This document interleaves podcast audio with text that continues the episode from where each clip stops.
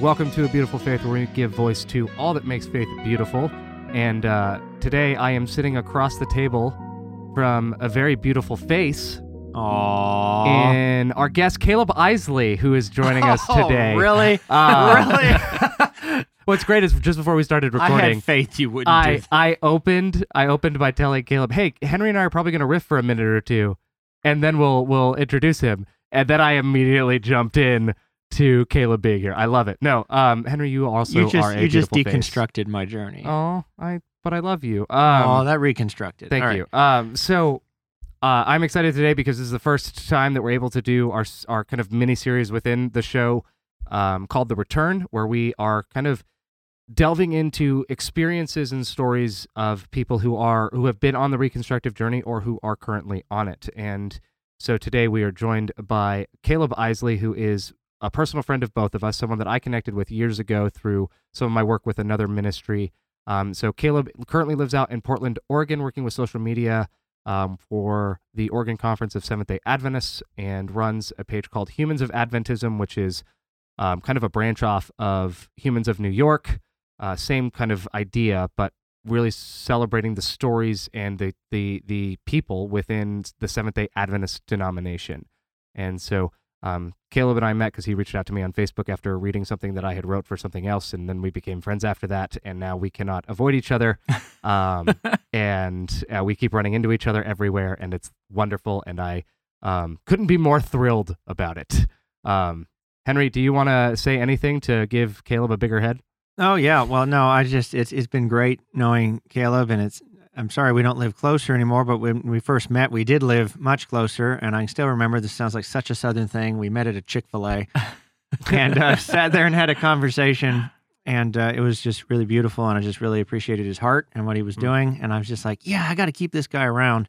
And then he, you know, moved halfway across the country, but whatever. Halfway, he moved completely Well, across the I country. mean, well, you could have gone to Alaska, but um, Hawaii. no, I'm trying to include the non-continental U.S., but you're right. Anyway, he moved a lot further, but only in space, not in a heart. Yeah.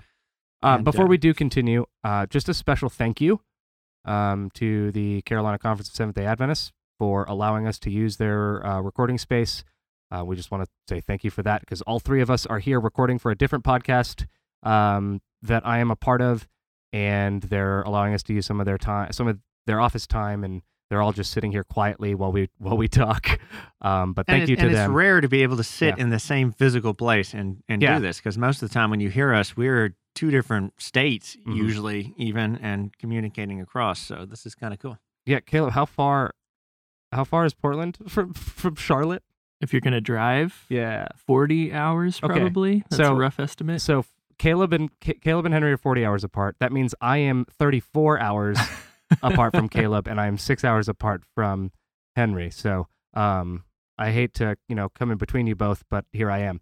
So the this is this is really cool to be sitting across the table. It's a privilege, and it's something that I that I love, and I'm excited, Kaleb, to kind of dive into your um, your story and your journey. And I think um, I guess a good place to to simply start is um, give us a bit of background of kind of this is your faith journey. So Hmm. it, when when talking about your your journey of faith, both deconstruction deconstruction and asking questions and addressing doubts, and then reconstructing and putting that all back together into what you currently believe and where you currently are. Um, kind of give us some background on the beginning of that faith journey, whatever that beginning is for you. I don't want to say like your childhood or whatever, but whatever that beginning is for you. well, it was my childhood. Okay, great. Um, the I guess I want to preface all of my life story by saying uh, there's no answer that I can give that's linear, and that's what makes it so hard to talk about my own life. Everything's in a million pieces. Everything is in a million branches. Um, so you know, if it gets hard to track kind of where I was at different periods, um, I did bounce around quite a bit, moved to several different states, these kinds of things. So, you know, I just hopefully I'll I'll be clear about how that happened. But um, the world that I was born into, uh, my family both came from the Seventh Day Adventist Church, uh, generations back. Uh, the kind of stories where some of the very early founders of the church, maybe the generation after them, uh, knocked on the door of somebody or gave them literature or whatever, and converted not only that person but the the line after them So, um, you know, I went to the same Adventist high school that my parents had met at and married later, grandparents had met at and married later, great grandparents had met at Mm. and married later. The the lineage with this with this religion goes way way back for me. Um, but when I was born, uh, my parents were very young. I think my mom was twenty. Uh, very very poor, and um, lived in a little trailer house in Mississippi, dirt road. Um, right next to my dad has twin brothers that are older than him. So tho- both of them and their families lived uh, close to us. So we were kind of this cloud of cousins, uh, little kids running around outside barefoot, uh, very much in an area where law enforcement and regulations and uh, that kind of thing were far away. Hmm. Uh, this was the the land where uh, you could have whatever junk you wanted on your property. You could do whatever you wanted with your land and your life, but public resources were very hard to come by. Mm. Uh, to the point where even when I was born, I, my mom actually left to a different state to have me. Um, just uh, trusted the hospitals more there. Um, but the the trailer house that I was born into didn't even have running water and electricity. Uh, you know, relatively soon Mhm. before I was born. So, uh, my first four years of life were just very, very unique and different from anyone's story that I've encountered aside from my own family. Hmm. Um, but before I got to first grade in kindergarten, my parents decided that this was not the life that they wanted for us. And so, uh, scraped things together, decided to go back to where they had met in high school, uh, Cicero, Indiana, and uh, found a little. I think we lived in a basement, someone's basement at first, just to get there. Yeah.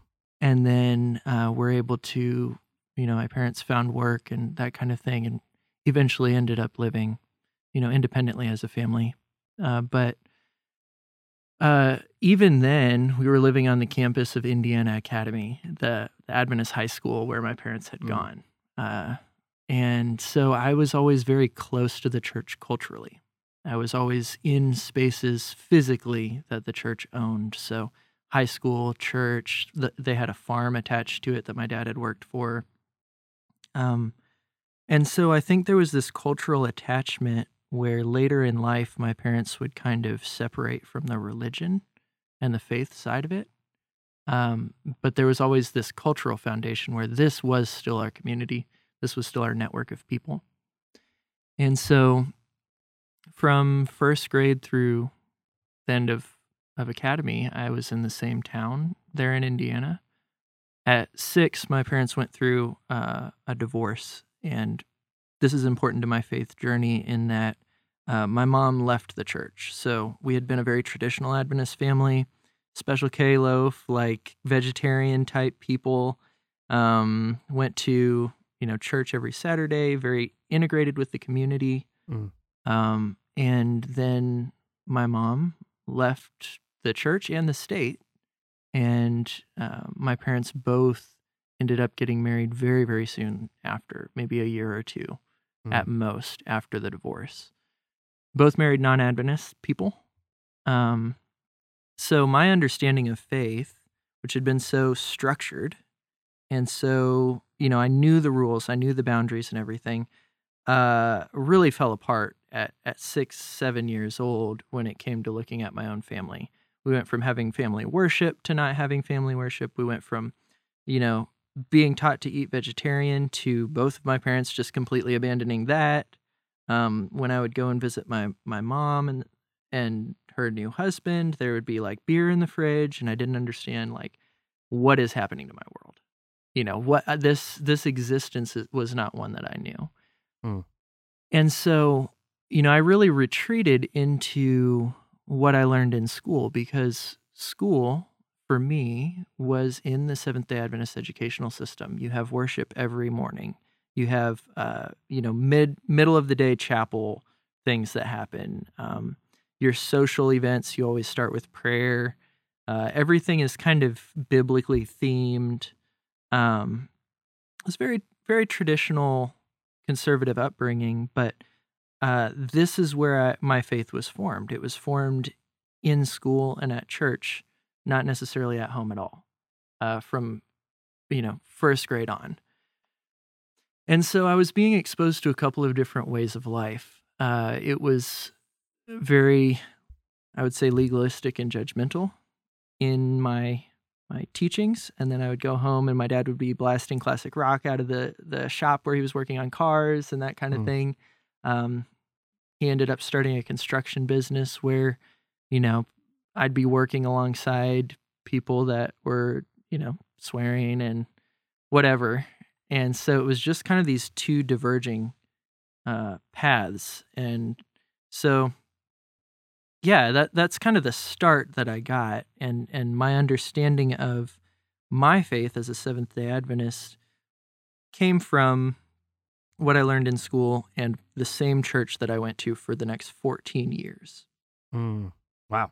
Okay. So there it is funny with how how kind of all over the place your your journey really is and and I don't mean that in like a negative way. It's just Mhm. like it can be crazy. I, I I know even looking back on my own journey, like, it can be crazy thinking of all the different places and all the different things that actually impacted my journey. Out of out of those things, I guess which one would you say was probably the most impactful towards either building or maybe tearing down? I don't know what word I want there, but um, your faith.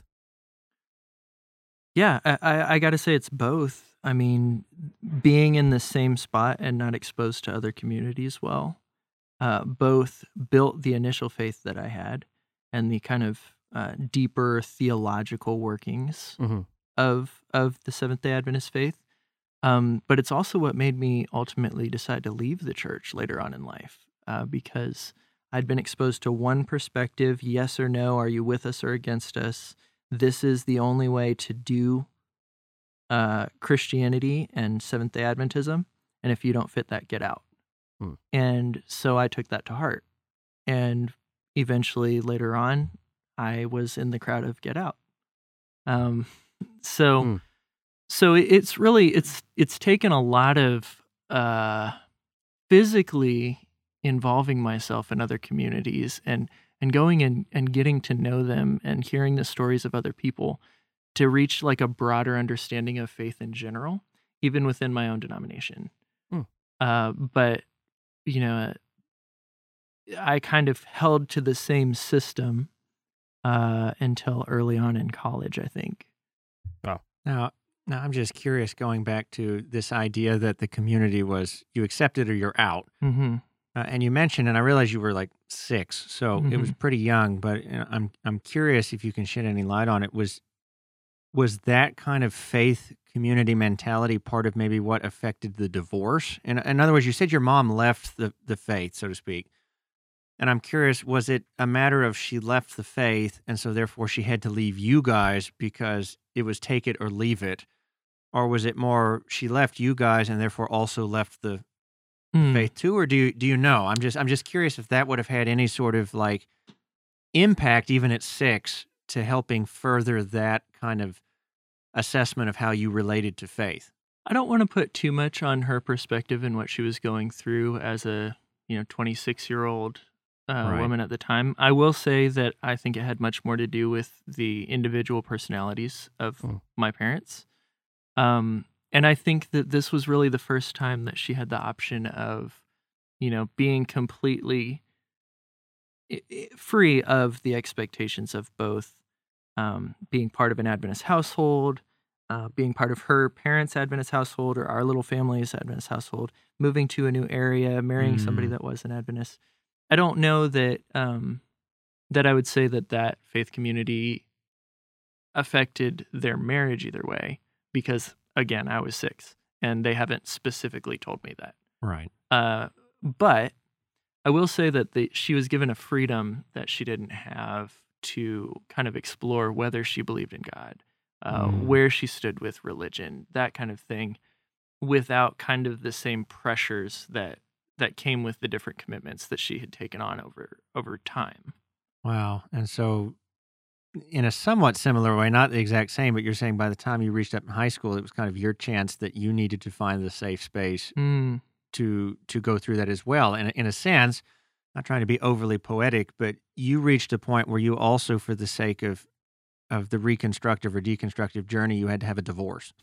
Sort if, of. If, if you will. I mean, I'm Mine- not trying to be crude with the analogy, but so Uh, Too late. relying Yeah, yeah. relying on what I my understanding of my mom's own journey from our conversations, uh, she really questioned the existence of God.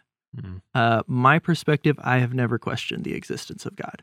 I have I have looked at the the evidence that I see, um, but I have always believed that it's more impossible for life to exist outside of a spark right? I, I just the fact that something came from nothing, and that concept right there uh, is impossible no matter no matter whether you believe in God or not.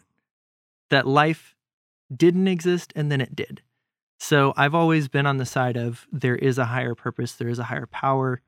Um, my issue later in life came with institutional religion, right? My issue was I understand my calling and my purpose and what I want from life and who I want to be. Church, at the point that I left it, seemed to be getting in the way of my relationship with God. Mm. Uh, and so it was really, I rejected programming, I rejected structure, I rejected fluff that seemed to uh, be what we were choosing instead of service. You rejected the formalism in in some way, shape, or form. Yeah. And it wasn't a preference thing. It really wasn't. I've always been in churches that were more traditional, even though I, um, if I were choosing, never had a problem with drums, like, you know, like these different things that people fight about. Um, it was a, a question of, of values, of deeply held uh, service to other people, community centered values. And, you know, when I when I saw us week after week going to church together, and then I looked at my community and I said, okay, these are the problems I see in my community. And here's what we're talking about at church. You know, we're we're rehashing what may happen in the end of time. We're rehashing, you know, uh, prophecies and all of these different things, while my community starves, while my community goes through abuse and and Mm. you know all these different things. And I'm like, why spend my time arguing about these things when I can help people? Mhm. You know and and and if i'm going to contribute money and time where do i put that? Do i put it behind this kind of closed off group or do i put it behind actual efforts christian or not that are improving lives? You know and that's that's really what what led to me leaving initially was that what i believed about god and what he would want me to be doing did not align with what i felt like i was doing by attending church.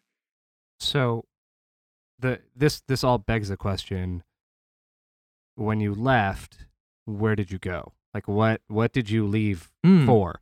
Because one one challenge that that I see a lot when when and granted, this is your past self, so Sure. there's a certain aspect of what I'm about to say that we literally like it's unfair because you can't. There's no going back and changing any of that. But one criticism that a lot of people level at people who leave the church for any reason for reasons like what you've stated is that then those people don't end up doing any of the things that they say they they value anyway, Yeah. right? Like um, for me, I stopped attending church for a while because I felt that going to church was more damaging to my faith than than Mhm. actually um, than what I could do on my own. But then I quickly realized that all I was doing was sleeping in on you know Mm. instead of going to church and not doing anything uh, kind of to maintain that relationship with God in community or in, in my own person personal life. So I was almost a hypocrite. I was a hypocrite in that way back then. And so uh, yeah, I- my question is in order to prioritize those things Mhm. like where did what did you leave for? Where did you go? Yeah, I think I think some of that could be said for me too, but I think that I did take the initiative to really get involved in my community. Um, one thing that I was facing at the time was my wife and I were desperately broke driving a car that would I was terrified would overheat on the way to church. That's only because you're so hot, Kaleb. Uh, every car should be worried about being overheated.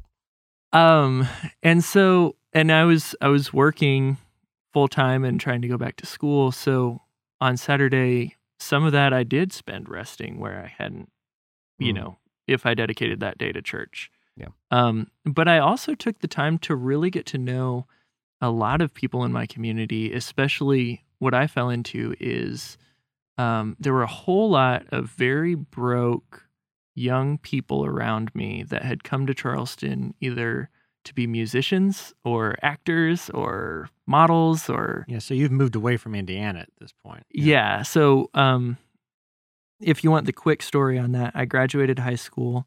Um, I packed up my things at 18 years old and I moved out of my uh, dad and stepmom's house while they weren't home without telling them. Oh, wow. Um, there's a whole story on uh, an abusive situation that I lived in for 12 years um, behind that, but that would be, you know, if we if we have time, I'll, I'm happy to go back into that, but it's it's a long one. Um, went off to Kettering College in Dayton, Ohio for two years. Got married at 20. My wife was 18, and moved to South Carolina. Dropped out of college, and that's where we ended up, and that's where I was when I left church. Hmm. Uh, so, like I said, no easy answers. Um, but at this time, we were new in the area, had no money. So I was just really getting to know the people around me. And there was this kind of burgeoning entertainment scene going on. And what I found was what I had thought of people who were public people. I had always thought that they had a lot of money, that they had good lives, you know, these kinds of things. What I found was a lot of people sleeping in their car a lot of people um, just who had done a similar thing to me packed up and, and left for something else. And so what I started doing is just working with them, you know, figuring out ways to support them. Um, however I could. At the time, I couldn't really like drive them around myself because we were broke. Mhm.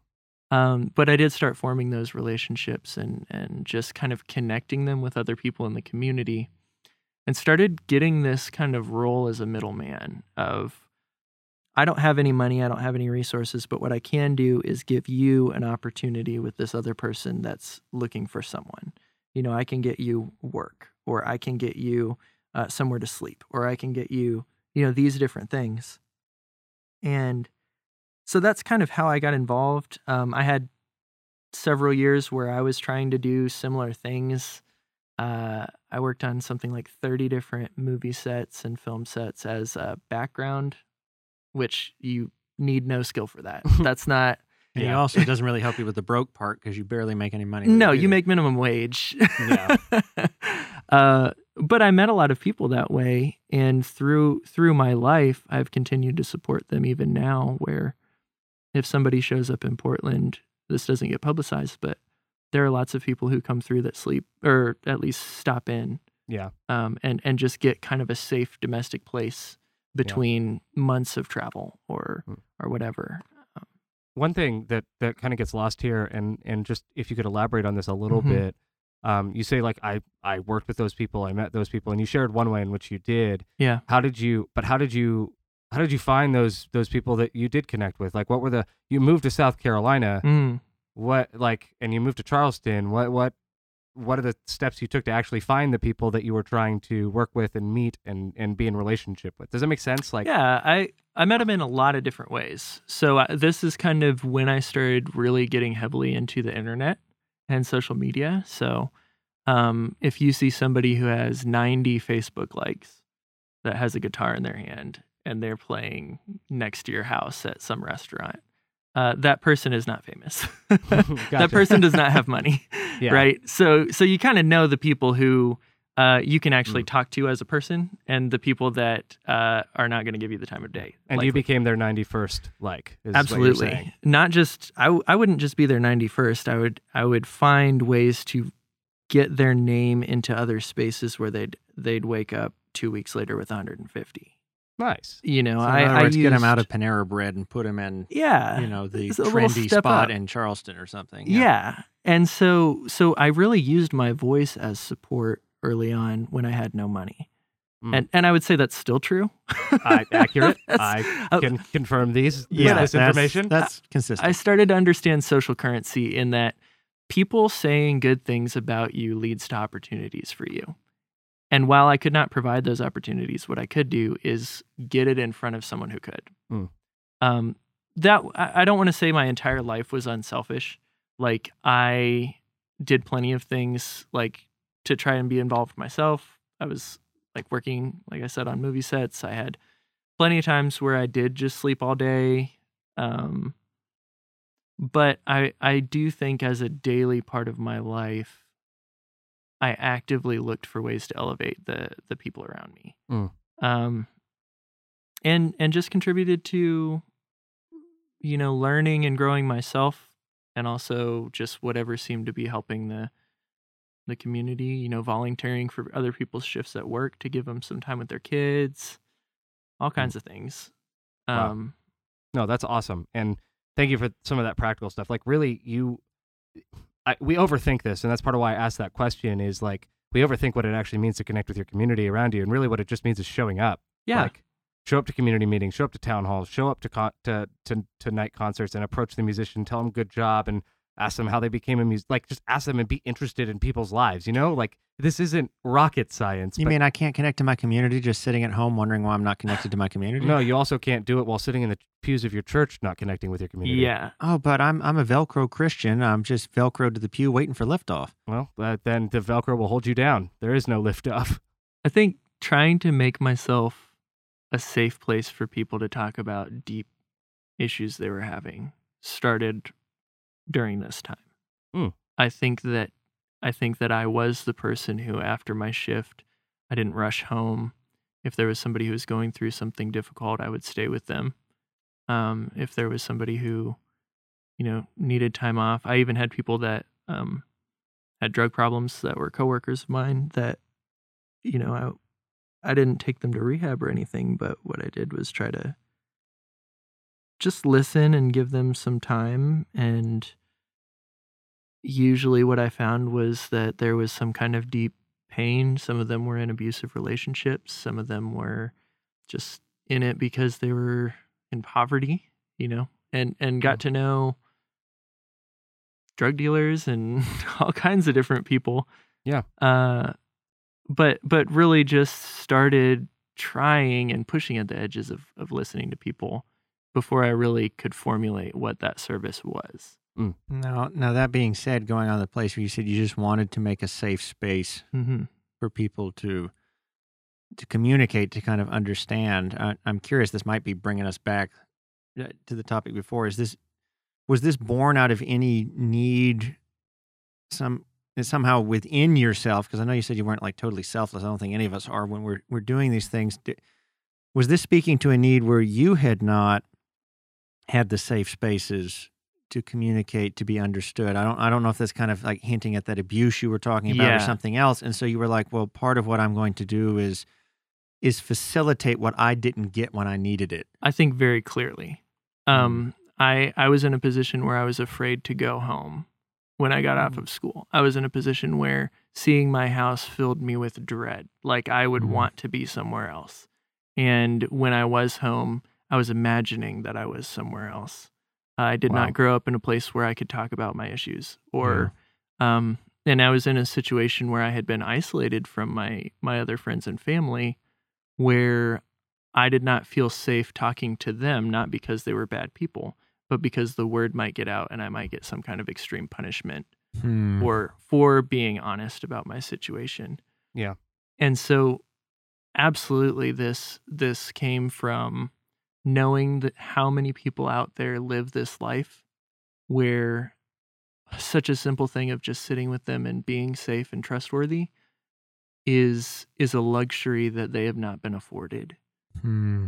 um, and it affects everything. It affects your view of God, your view of yourself. Um, I went through a couple of years of, uh, I mean, I've struggled with depression all my life, but uh, especially early high school, um, I went through just deep periods of.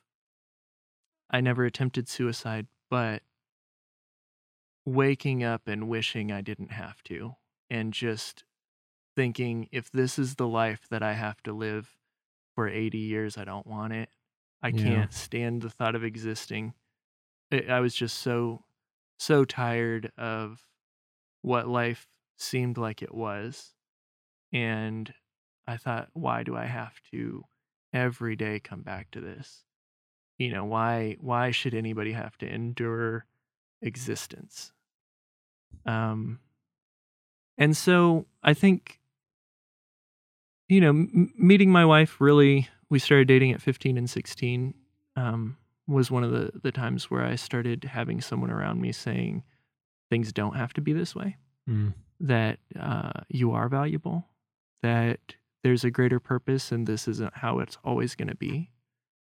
Um, so being exposed to a different perspective and even a different view of God, uh, put that in my heart to to provide that perspective, to provide that hope uh, to other people because I could see the difference, and and I knew other people hadn't been hadn't gotten to that point yet.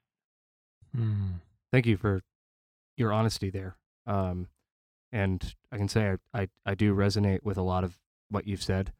Um, I have been suicidal myself in my Mm. own life. Yeah. Um, and on top of that, there's a lot of the service and things that I do um, that, that really is born out of a desire to make sure that no one else feels the same way that I Yes. did, right? And um, that is a real thing. And so uh, it is it is this is this is twisted i guess there's no other way around it but like it is it is comforting to sit around the- the table with with two individuals that i know have kind of been down that road um because it, it you know there's there's comfort and safety in numbers there's misery loves its company so to speak but at the same time you know whenever i say something like that i also say the flip side of it which is that i wish we never had to have like i wish that wasn't a thing we Mm. had you know what i mean Yeah. like um It's not I- the thing you wish you had in common. Exactly. But if, but I am at the end of the day still glad that it is something that we share. I think I think that is something really powerful, and I know that there's someone listening that probably feels exactly the same, and know that you're in good company. Um, so And that there is a way out that you can get help. yeah, absolutely. All three of us are evidence. The fact that all three of us are sitting here is evidence of it for sure. Um, but there is a way out. Absolutely. Sorry to interrupt you, Henry. I, No, my no, no. I mean, you know, I was just about to make another one of our traditional plugs for therapy. Yes. Yes, Uh, w- There's absolutely. we've had up to the point of recording this, we've had one episode where we don't mention the benefit and joy and wonder of going to therapy And and that was counseling. it. And I think when we both finished recording that and realized we didn't mention it, how could we? So Yeah. now we find a way to work it in. Yeah, it we just shoehorn it in. single. So, um, all of this, I guess, informed your your way back to, like, you would now work with the denomination. So, yeah. how do you go from where you were? Like, what what what what were the steps that started bringing you back to engaging with the denomination more, or um, with a faith community more? Because what you're describing is is not really affiliated with any sort of like this is you personally just doing your thing, Yeah. almost like a wandering, like a vagabond Yeah. going through and, and serving people, which is awesome. And I'm not discounting that. I'm just saying, like, how do you, what were the steps that went from there to you being open to engaging with a church again and, um, and starting to embrace the more communal part of faith with other, like, with other believers specifically? Yeah, the Mm. more organized Yeah. setup. I'm not that what you were doing didn't have like organization and, and flow to it, but I guess what The we would say is institution. more, yeah.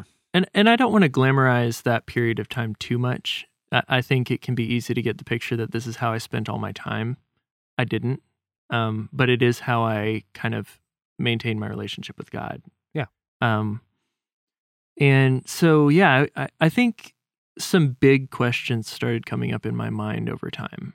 Um, one is like you said, how am I actually using this time instead of going to church?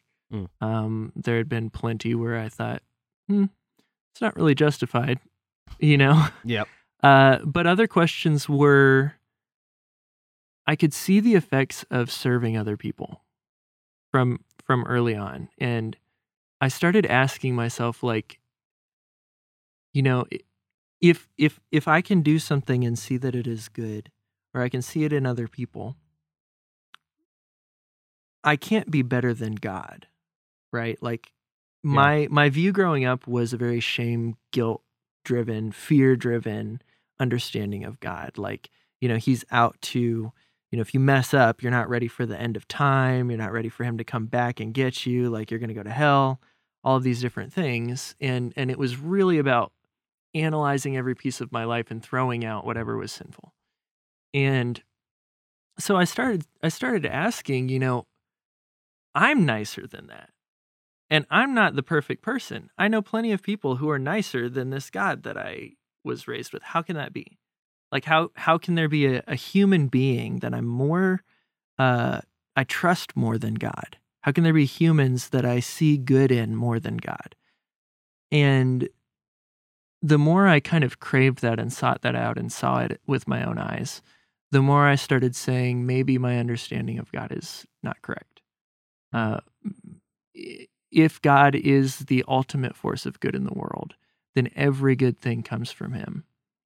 And so this was kind of going through my head as I continued not going to church. But I think a couple of things really contributed to me attending regularly again. Um, I told you that my my mom had left the church. My stepdad had never been Adventist. Um, they went back. They decided to go back to church years after I got married. Mm. I mean, my adult life, like we had a close relationship with them. Now we lived close to them in South Carolina. Um, just some of the most, you know, closest relationship that we had at that point. And they chose to go back to church. My mom, who had left, and my stepdad who had never joined. And so the people that I knew them as growing up, they were the same people, but but I saw the struggle of uh, kind of that internal struggle where they were just like, you know, we need to be doing more. We need to be involved. We need to commit ourselves to this. And we believe that there's something beautiful here that we've been missing out on. Mm. They joined first and uh, ended up in this situation where my grandparents had moved to this little country town, South Carolina. My parents moved to be close to them.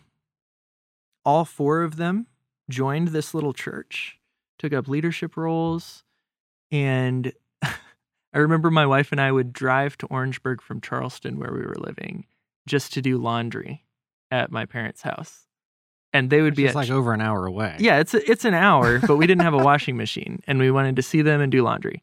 So we'd bring our laundry. We'd be at their house without them doing laundry, and then they would come home from church. We would all cook together. We would all eat, and we'd sit around the living room with me, my wife, my parents, and my grandparents. Three different generations of people, and they'd talk about what they learned in church that day. Sometimes the pastor would come over. Um, and just, I remember being so proud of them because I knew their journey. I knew the different struggles and things that they had overcome and the things that I had dealt with with them as a kid. And then to just see them take the initiative and go to a church that they weren't personally that drawn to. Like there wasn't, it, wasn't offering them much. And yet they took this attitude of like, I'm going to be involved. I'm going to contribute. I'm going to do something. Um, re- I was really inspired by it. And then the pastor, um, Pastor Jeff, he he really, I think, was kind of the final piece in this, where his approach to me, I expected him to be a salesman. I'd grown up knowing pastors. I knew how Adventists treated people outside the church. I thought this guy is going to approach me as someone who is a transaction, like you know, come back to church, that kind of thing and he didn't do that. Uh, he he enjoyed time with me for the sake of time with me. Set up lunch together. Um, we could talk about things that weren't theology, Mm. uh, and just built this relationship. And uh, the church was going through really trying to understand their place and how to reach people that weren't there, how to reach younger people especially. And I remember they would just ask me questions, what I thought, even as someone who wasn't a member there. Uh, and the more they kind of valued my contributions, the more I was drawn to that. And I ended up going back to that church and joining. And by the time I, I moved to Portland, I was preaching there, running social media there, doing Sabbath school there, like very involved in the local church. Adventist equivalent Yeah. of Sunday school. Everyone, the Sabbath school. Right, but um, just so you know. almost in a in a sense, not trying to be punny, but like a very beautiful picture of faith right there is that for the first time, this individual church there Yeah. was modeling what you had been doing for people Yes. Mhm. outside of it. They were providing a, a safe space hmm that you hadn't had both in a family setting, in a denominational setting, in a work setting, and they flipped it kind of paid it forward. They they brought it back. And I was watching how they treated my parents because you've got a guy coming in who doesn't know all the Adventist lingo, who doesn't know where everybody like all the norms. Mhm. He's he's not going to always be what you want. you've got my mom who left, who is still not going to get with the program if she doesn't feel like it, you know, and and I watched them accept them and not just accept them, but give them meaningful roles Mm. in that church. Hmm. And very easily, had they handled it different with my parents or had the pastor been different, I probably wouldn't have joined. And I probably wouldn't have joined another church. You know, I, I would just be where I was. Mm, wow. And w- I think what I love about that the most is that um I mean there's an element of your story that's that's incredibly unique, right? Like that that whole all those circumstances coming together, that's not Mhm. everyone's necessary that's not necessarily everyone's story or can even be close to that. Um and I love that it really is a story that's unique to you and something that benefited not your journey back to church included the journey back to faith for you know other people in your family Mhm. as well. Like this was a family affair so to speak. Um and i love that. Like i love that for you. I love that part of your journey. And and the thing from from this portion that i think really extends beyond that even is um the idea that you were able to connect with a church that care the important I, I think what i'm saying is the importance of connecting with a community that active, actually cares about you and that values some of the things that you value Mm-hmm.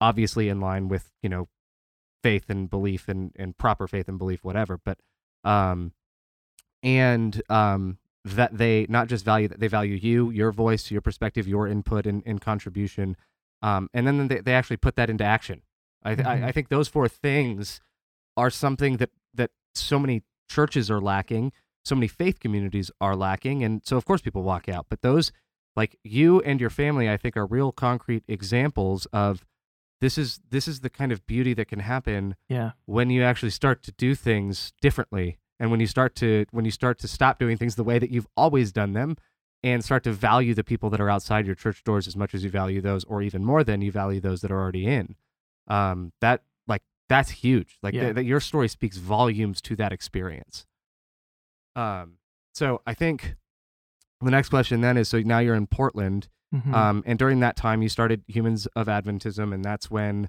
um, you started, you know, doing. I think I referenced it as the circuit um, to you before, but you know, you speak at a lot of events. You're down. You're we're, you're here in Charlotte. Uh, both of you are presenting this, you know, at, at an event this upcoming weekend, and um, you know that it's really cool to see. Um, so as you engaged with the denomination as a whole, obviously Humans of Adventism kind of catapulted you Mhm. beyond just your local city. So what from from connecting with church and being engaged there to where you are now, um, what were some of those key moments or key things that really kept inspiring you and motivating you and, en- engaging you? I think one thing that hasn't changed in me is that I am not willing to let a denomination get in the way of whatever purpose God has for me. Mm. Um, I think that's clear in Humans of Adventism, which is still independent Yeah. from my denomination. Um, but whenever there's something healthy and that is supporting God's work that I can identify, I'm I want to be part of it you know and and so what i've been finding is ways to support the things that i truly believe are god at work in this world through my denomination. And then where there there are purposes that i have to accomplish without their support i'll do that. Yeah. um and and no matter w- what the church decides to do uh my calling doesn't change. You know it might change in how i relate to them. Uh it might change in in the dynamics of that. But whether i am the work is recognized or not, my primary intent is to know God and to know His purpose for me and to do that. Mm. Um, I think, I think one thing that's changed is that, you know, I, I went from kind of being all in with a certain mentality to kind of separating myself from it and when I came back, there was still so much cynicism.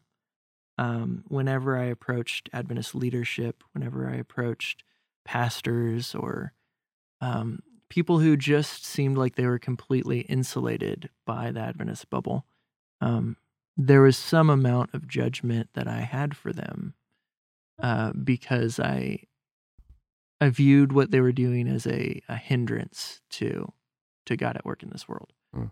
Uh, sometimes, and and I was skeptical of uh, the people's motives quite a bit, and I think over the past couple of years, uh, what I've found is there are a lot of people who are just in the same place that I am, in that they're trying to understand God's calling in their life too, and I can't expect them to to have it more figured out than I do. Yeah. you Yeah. know, like I I can't I can't be the type of person who is just looking for for how I should be served. Um, what I need to do is is spend my time figuring out the best ways to contribute and doing that. Hmm. And so I would say my faith has changed in that I stopped letting my denomination define what that was. Um, I can let it inform it. I Hmm. can let it inspire it. But to be an Adventist is not what my, you know, Adventist leadership describes to me. Uh, it is not, they are not the direct voice of God. They're just people trying to figure things out like I am. So, I, was just going to say, I mean, how ironic then. I, I'm curious how this has been for your faith journey. Yeah. You've gone from leaving Mhm. community to being loved back in in a local context. Yep. To still having that passion that you're just very upfront with, which I really appreciate. You're like, no, I'm not going to let the denomination get in Mhm. the way of what I'm called to do. And yet at the same time, more recently in your story, Yeah. the church, the institution itself, the thing that has often gotten in the way, has now hired you Yeah. to, To- do what you do. to to do what you do. And I'm just curious how what was I mean, you and I have talked some off mic about this, but I just I just love to hear it again or maybe in more detail for for our listeners. Like what has that been for your faith to step into? I mean, obviously this one part of the institution isn't the whole thing, but Yeah. what must that be like to have gone on that journey and then have the institution itself turn around and go, you know what? We want to affirm you and Yeah. empower you to do the thing that for so long you were fighting us to do. Yeah, I think uh, the the realization that the institution is not a monolith was key. Uh, that there are still plenty of spaces within the Seventh Day Adventist Church that I would not be fully welcome to do what I'm doing. Um, I had to find a place that did welcome it and empowered it. Um, but I also think that that because we're made of people, we grow and change and I still reject a lot of the same things that I rejected when I left. Mhm. I I, I reject reject the mistreatment of people. I reject wasted time. You know, I I want to be part of something that actively communicate or that communicates love to my community and contributes in tangible ways to their health and well-being. That hasn't changed. Uh, what has changed is being exposed to the the the kind of shining lights within our institution that are already doing that, uh, and and people who have been doing this all throughout the time when I left and didn't. You know, their their stories have been these individual pieces and and journeys with God where they've already been doing this stuff. The problem was I didn't know they existed. Uh, even when I started Humans of Adventism, I was very newly coming to the the realization that there were other people going through similar experiences that were recognizing uh, missing pieces in our story, missing pieces in our our service, and identifying issues that that we would like to to help solve. And I only became aware of them really at first through the internet. I I didn't know that that was a possibility. It, it- I was coming from this all or nothing mentality and viewing myself as not part of that and then coming across these new things where it was people who were willing to support the good things but but also had taken it upon themselves to do something more and i think once i started finding that i was really empowered to to do the same i think still now working with the institution there are there are disagreements we have plenty of them um but this is the first time in my life where I have felt like when I work for you, I am I'm willing to do these tasks for you. And they say and they give me the freedom of you can also do this other thing. Right? You can also Mhm. contribute in this other way. And I don't know that that's always existed. Uh, I think that more and more we're coming to the realization that we don't have to own people, that we we can have them do specific helpful things, and if they're doing something separate independently that is great, we can empower them to do that. Mhm. So I've I've been lucky to find that space. But if it was all or nothing, I would still say no. And if it gets to be all or nothing, I will leave. You know, not maybe not attendance, but but working with the, the institution. Those values have held pretty strongly consistently throughout. No, I think I think as as you know time has gone on, one of the things that is that uh, kind of older generations have had to or are learning to embrace about millennials and and Gen Z and even some late Gen X, um, that you know those three is that th- we no longer live in kind of a singular world, Mhm. if that makes sense. Like we occupy com- we occupy several different spaces. Um, it's almost like i- in a world of influencer marketing or brand marketing or whatever, like several of us will will will represent several different brands almost at the same time, and those worlds are totally separate from each other. I'm not necessarily that we wear many faces or wearing masks and we're not authentic, but rather just that we occupy this space, we occupy this space, and we can move between them without violating our own ethics. Yep. And that's been really hard for institutions because institutions say, you know, being risk averse and, and trying to minimize any risk to reputations and, and this is not just church, this is across the board organizations and businesses too, um, where they say, no, like the things that you do outside of here affect here Mm. um, and learning that that we operate in a world that, well, yes, that is true. There's also room for that flexibility to move between those spaces in a way that doesn't violate the ethics of anyone involved. And and the truth is i don't they don't want you know from an institutional standpoint you don't want to violate your your ethics as an institution from my standpoint as a content creator i don't want to violate mine by working for you you know there Hmm. there are the whole reason that i i kind of had to operate independently especially at first was because i had values that were being pushed out by if I had worked within the spaces that I had been exposed to. And you know, I I really think that I still structure my life with a safety net. Hmm. Um, I still I'm a contractor for the Oregon Conference of Seventh Day Adventists, which means that I've given up benefits to my life in order to have the freedom to operate independently on other things. Uh, so I'm free to be here working on this Mhm. right? I'm free to travel. I'm free to manage my time how I want.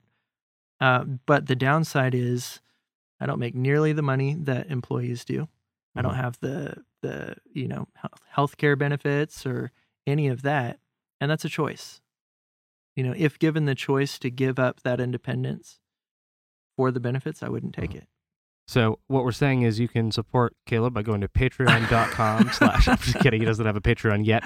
Um, well I he do. does for Humans of yeah. Adventism. That's actually Yeah. true. That's true. I was gonna say slash Kaleb Eisele, but Yeah, like yeah. Check, mean, you don't have the a- show notes. Yeah, you don't have you a- correct. you don't have a personal Patreon, but you do have Humans of Adventism, and and um, if Slash there- Kaleb's groceries. that's right. Yeah. If you Gas do, money. um, if you resonate with what Kaleb has said and you want to support what he's doing, is he, um, you know, amplifies the voices of those who have very real stories and experiences within his own denomination, um, and you just want to support what he's doing and support him, please go check out his Patreon um, in the show notes and and throw him a dollar, throw him two dollars, throw him a hundred dollars.